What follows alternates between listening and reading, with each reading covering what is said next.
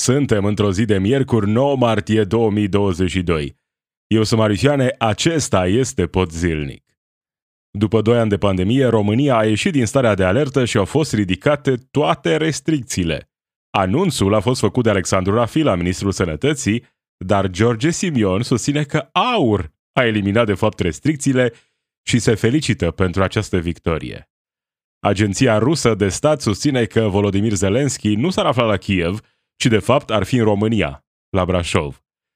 Vicepreședintele Statelor Unite, Kamala Harris, vine mâine în București pentru discuții cu Klaus Iohannis. 75% dintre români cred că Rusia este principala vinovată de războiul din Ucraina. Iar ministrul apărării, Vasile Dâncu, se delimitează de proiectul stării de criză care i-ar chema la arme pe români între 35 și 63 de ani. Acestea sunt câteva dintre principalele subiecte de astăzi. Stai cu mine, începe Podzilnic. You are listening to the Podzilnic podcast. News and commentary from a progressive perspective. La exact 2 ani după prima intrare în carantină, România iese în mod oficial din starea de alertă. Am ieșit deja, anunțul a fost făcut ieri, în mod oficial de Ministrul Sănătății Alexandru Rafila. Acesta a spus că toate restricțiile vor fi ridicate, masca nu mai este obligatorie nici măcar în spațiile închise, indiferent cât de aglomerate ar fi acele spații închise.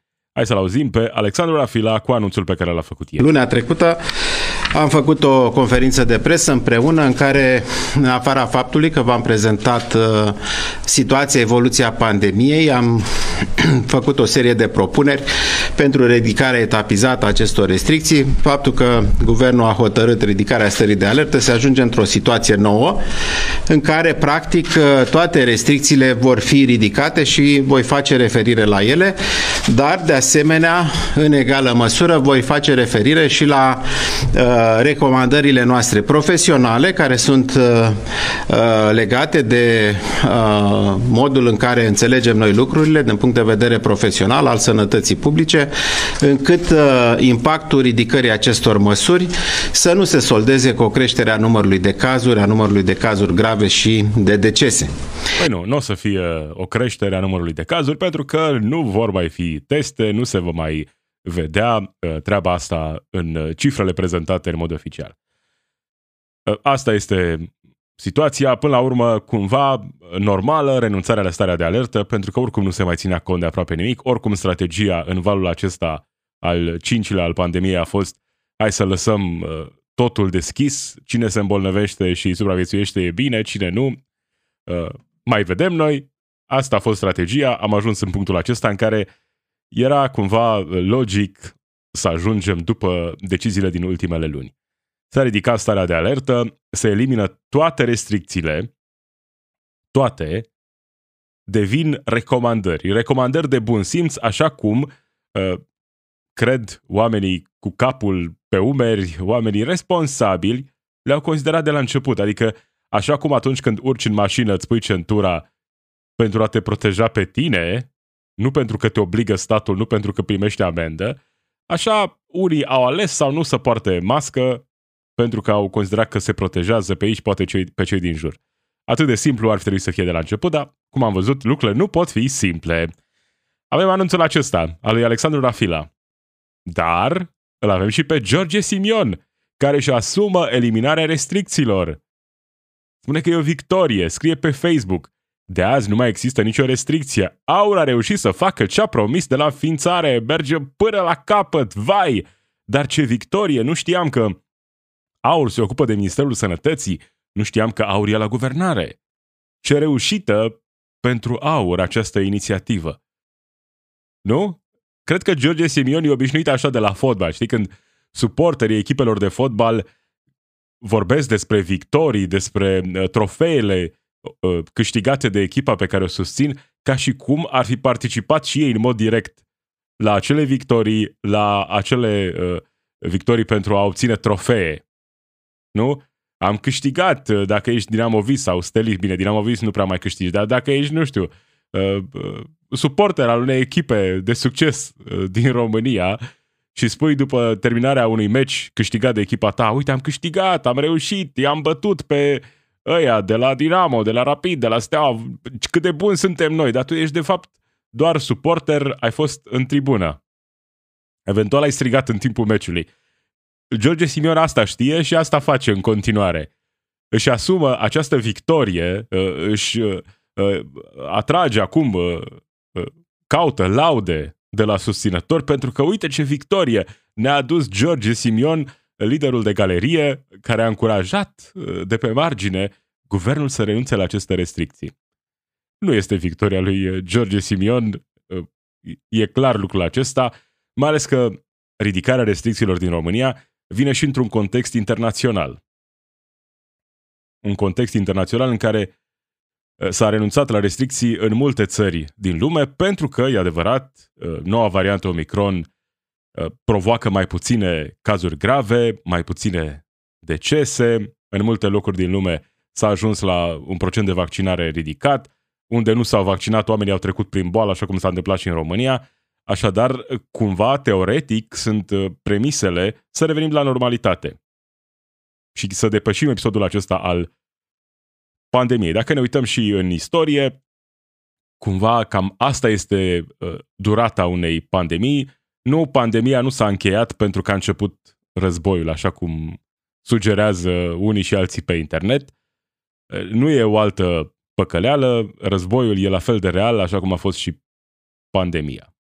Și nu, nu este o victorie a lui George Sibion, uh, liderul uh, uh, aur. Vrea să zic din nou liderul de galerie, dar nu. E liderul acestui partid, aur, care se laudă cu această victorie senzațională pe care a obținut-o el. Nici măcar oamenii care comentează, mulți dintre ei nu cred că această victorie este a lui George Simion, că această victorie este a partidului pe care îl reprezintă. Aur. E important să înțelegem ce spune George Simion și în contextul în care avem noi sondaje, noi sondaje a, a, realizate în România, avem intenția de vot pentru partide a, în această perioadă de după ce a început războiul din Ucraina. PSD rămâne oarecum constant la 32%, avem PNL într-o ușoară creștere la 19,9%, AUR Uh, scade de la 22,4% la 18,9%, iar USR e acolo jos, jos de tot, la 10,8%. Uh, astea sunt datele. Nu sunt unul, unul dintre cei care zic astăzi, văzând aceste date, că vai, gata, aur s-a terminat, uh, povestea lor s-a încheiat.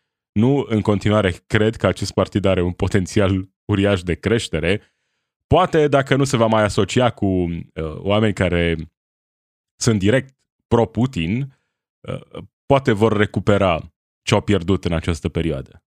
Asta nu înseamnă că ceea ce propune Aur e uh, diferit față de ceea ce își dorește Călin Georgescu și uh, alte specimene uh, pro-putiniste care uh, susțin acest partid.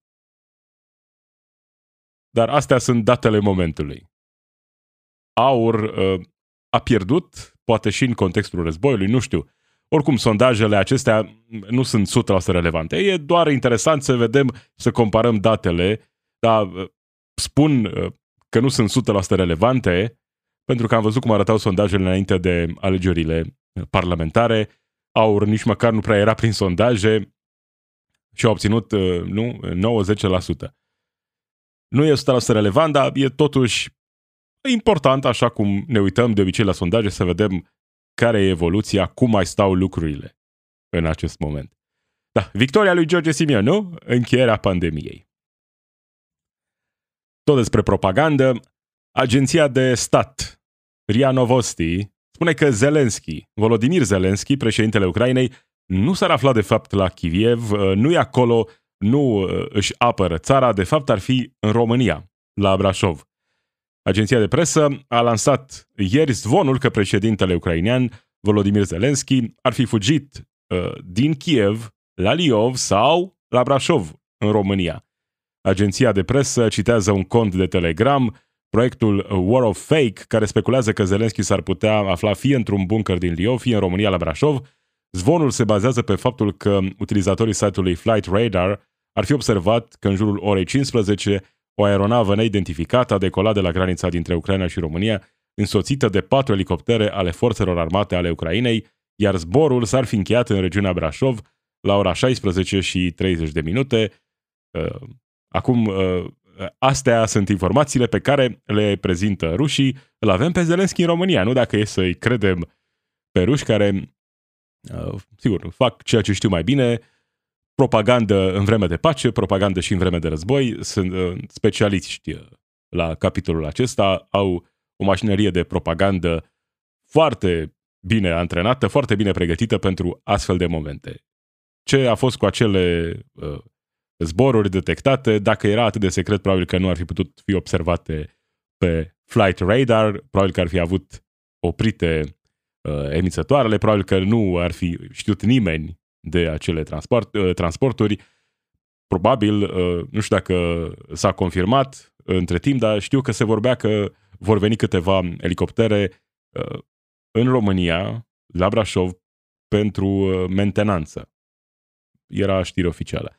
Oricum, uh, așa funcționează propaganda rusă și e important să înțelegem contextul în care funcționează, vine această pro, uh, uh, informație după ce s-a tot vorbit pe internet că, de fapt, uh, Kremlinul ar fi falsificat uh, înregistrări video cu Putin după ce l-am văzut peste tot la întâlniri oficiale la 20 de metri de interlocutorii săi, au apărut uh, imagini trucate cu el, uh, cu tot felul de uh, doamne în jurul său.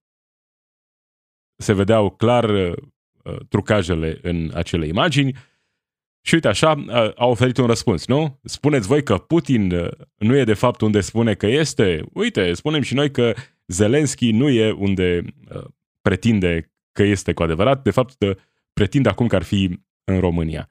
Asta este propaganda Rusiei în această perioadă. Dar în același timp, e important să înțelegem că există propagandă și de partea cealaltă.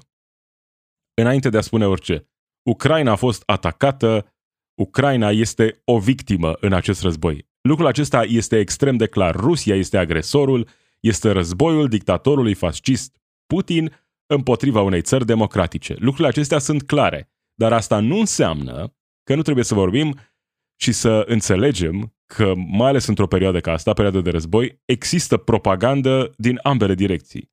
Și în Ucraina funcționează uh, o mașinărie de propagandă. Propagandă de război pentru încurajare. Și doar pentru că uh, Ucraina e cea atacată, nu înseamnă că trebuie să acceptăm aceste informații care vin ca fiind 100% adevărate, pentru că foarte multe sunt false și au fost dovedite ca fiind false.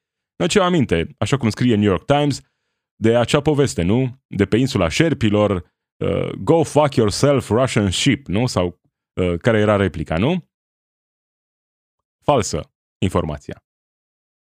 A fost vorba doar despre pro- propagandă, hai să susținem moralul luptătorilor, apoi uh, fantoma Chievului, uh, acel pilot de vânătoare care a doborât, nu știu, zeci de avioane rusești. Din nou, propagandă clară de război.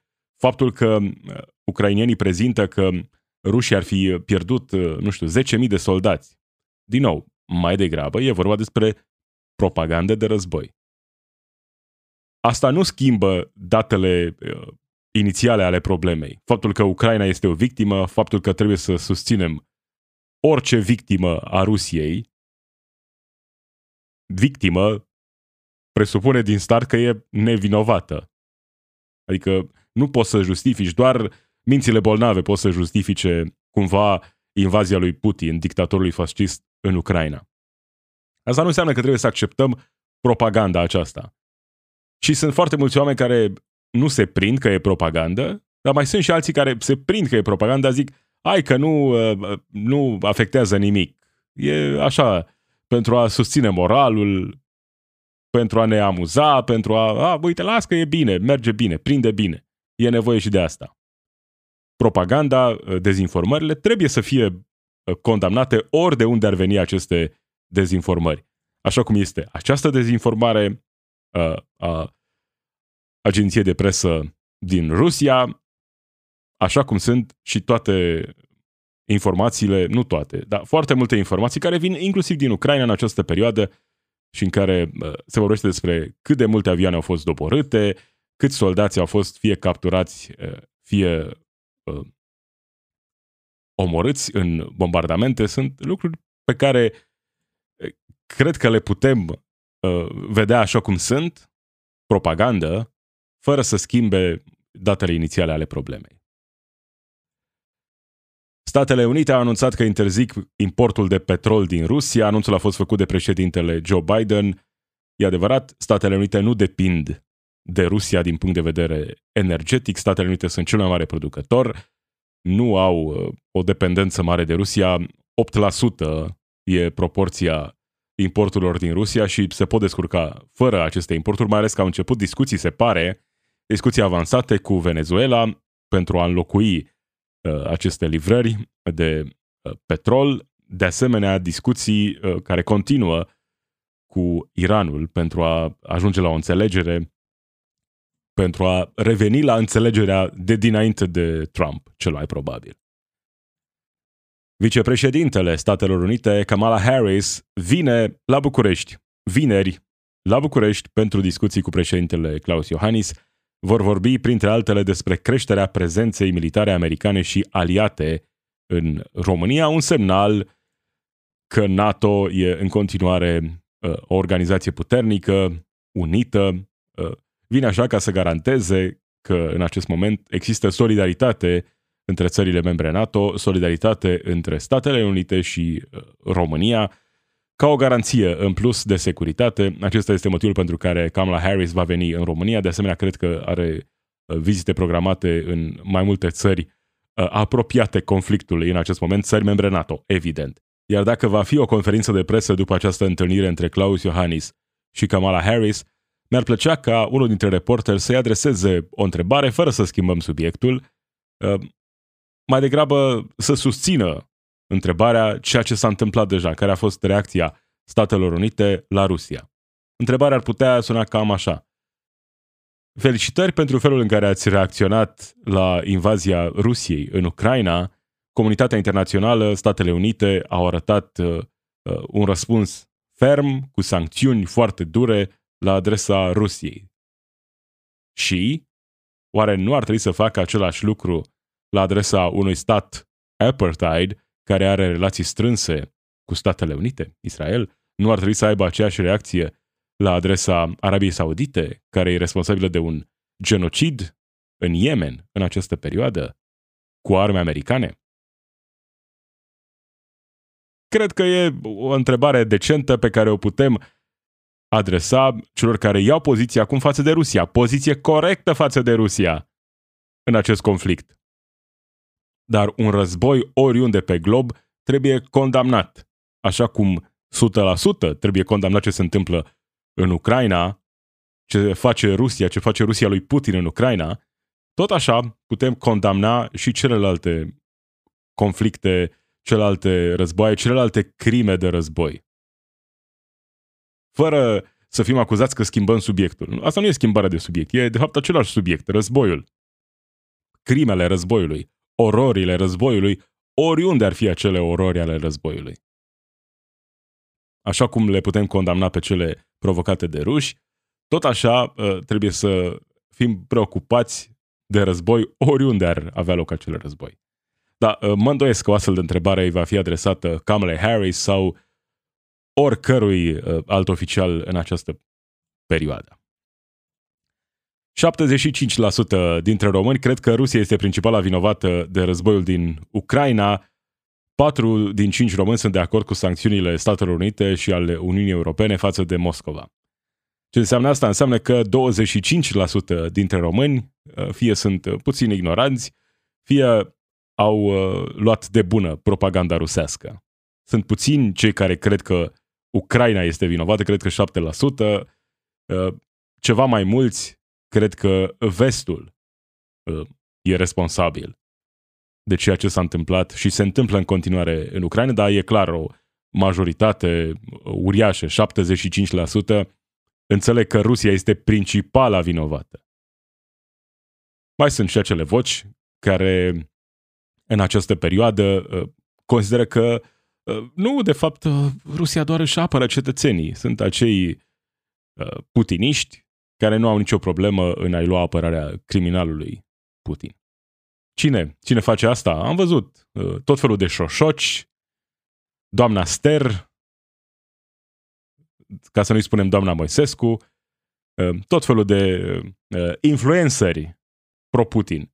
Sunt puțini, e adevărat, dar sunt foarte vocali și au fost foarte vocali de la începutul acestui conflict. Revenim în România. Ministrul Apărării, Vasile Dâncu, se delimitează de proiectul stării de criză care i-ar chema la arme pe români între 35 și 63 de ani. Voci din coaliție au spus că e primul pas la dictatura militară, așa cum scrie spotmedia.ro. Ministrul Apărării, Vasile Dâncu, scrie pe Facebook cu privire la proiectul, proiectul legislativ care circulă în spațiul public referitor la modificarea și completarea unor acte normative din domeniul securității și apărării naționale, precizez că textul care circulă în spațiul public reprezintă o versiune de lucru a unui proiect legislativ care nu mai este de actualitate la acest moment în forma respectivă. Proiectele din cadrul acestui pachet legislativ vor fi reanalizate și prezentate public. Deci informația nu a fost niciodată falsă, acea informație despre crearea uh, unui grup de uh, rezervă în caz de război, adică toți bărbații între 18 și 60 de ani, toate informațiile prezentate au fost reale. Sigur, încă nu a devenit lege. Era și este în continuare un proiect legislativ. Vasile Dâncu spune că acest proiect uh, nu mai este de actualitate în acest moment și că uh, nu are rost să mai vorbim despre asta. Însă avem reacții, inclusiv din Partidul Social Democrat. Unul dintre juriștii PSD spune așa, e foarte vag proiectul de lege. Dacă avem din nou o situație în care nu e guvern în două luni, ne putem trezi că prea conducerea acel Centru Național Militar de Comandă, aflat în subordinea CSAT. CSAT. Eu înțeleg că Parlamentul nu are cotă de încredere foarte ridicată, dar nu putem să ne batem în joc de democrație, spune acesta. Se vorbește în continuare despre adoptarea în procedură de urgență a proiectului legislativ, poate fără uh, aceste uh, articole care vorbesc despre acest consiliu care în stare de criză va avea uh, puteri ceva mai mari. L-am auzit și pe Florin Câțu în această dimineață spunând că nu, nu e vorba de așa ceva, nu se poate, nu suntem aproape de dictatură militară. Și că Parlamentul are uh, dreptul suprem, conform Constituției, de a gestiona inclusiv perioadele de criză. Da, e adevărat, dar dacă Parlamentul, printr-o lege, își cumva uh, dă mai departe responsabilitățile, putem ajunge într-o astfel de situație.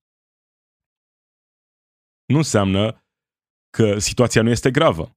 Dar chiar și într-o situație gravă, nu trebuie să renunțăm la libertăți fundamentale. Și nu mă refer la uh, libertatea de a nu purta mască, așa cum spuneau unii în perioada pandemiei. Că ei sunt uh, cetățeni uh, liberi, vor să fie liberi să nu poarte mască. Nu, vorbim despre lucruri cu adevărat grave, care s-ar putea întâmpla. De exemplu, acea interdicție de a părăsi țara în caz de război dacă ești bărbat între 18 și 60 de ani. E în regulă să fie așa?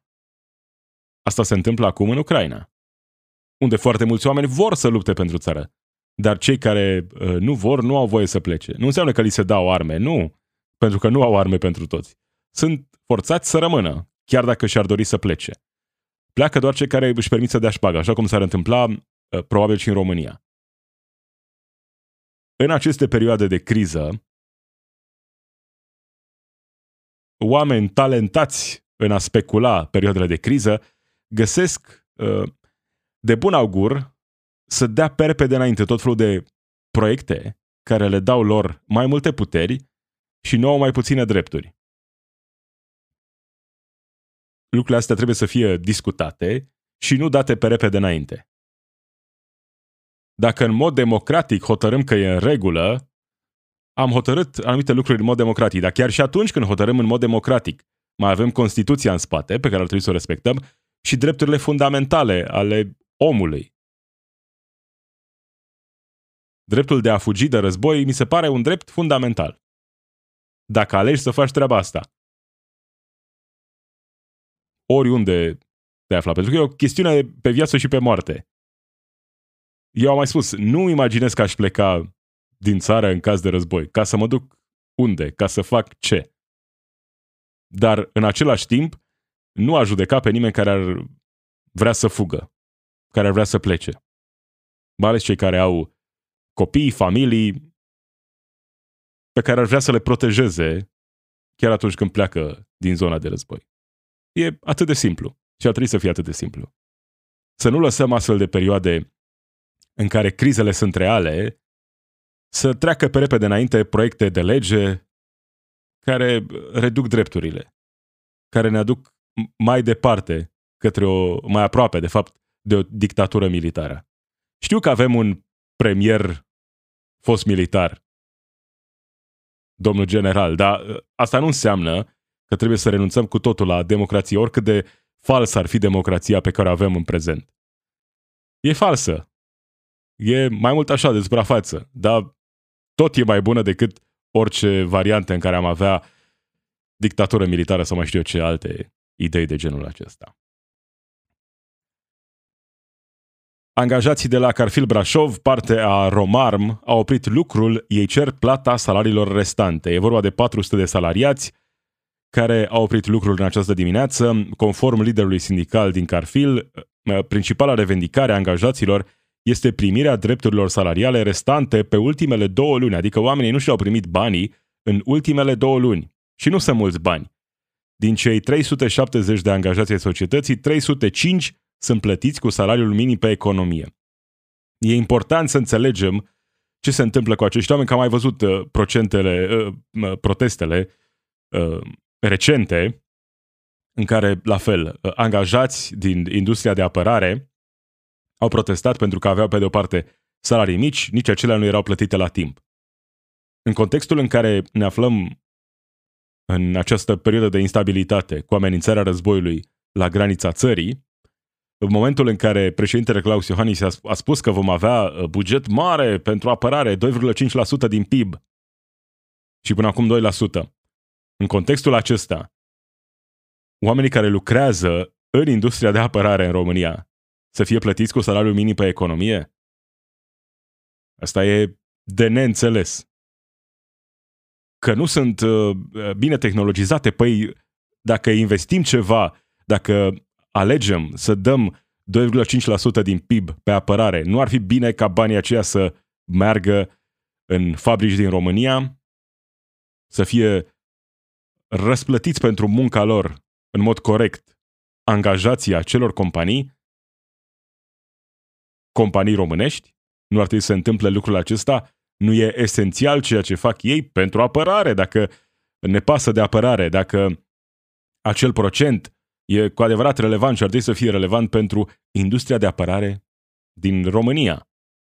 Hai să nu distrugem ceea ce avem deja și să-i susținem să fim solidari cu toți cei care protestează. Pentru condiții mai bune de muncă, pentru salarii decente. Din nou, vorbim despre salarii care măcar să se apropie acolo de limita decenței. Asta ar trebui să fie direcția spre care să ne îndreptăm și nu să demonizăm sindicatele așa cum se tot întâmplă în România. Demonizarea asta a sindicatelor nu e de ieri de azi, e mult mai veche. Acolo, în sindicate, sunt de fapt problemele. Acolo e mafia. Mafia nu e formată din acele carteluri, din energie,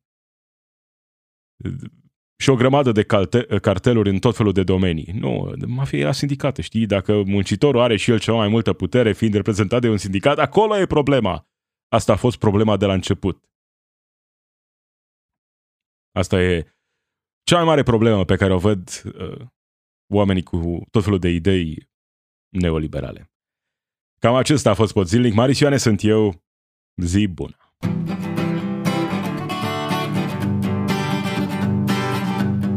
It's we who run the weapons plants and fight the wars they wage, and who work consumer hotlines from the inside of a cage. It's we who sweep the stock exchange where it's our lives they trade, but the black bloc makes us strong. Solidarity forever. Solidarity forever. Solidarity forever. For the black bloc makes us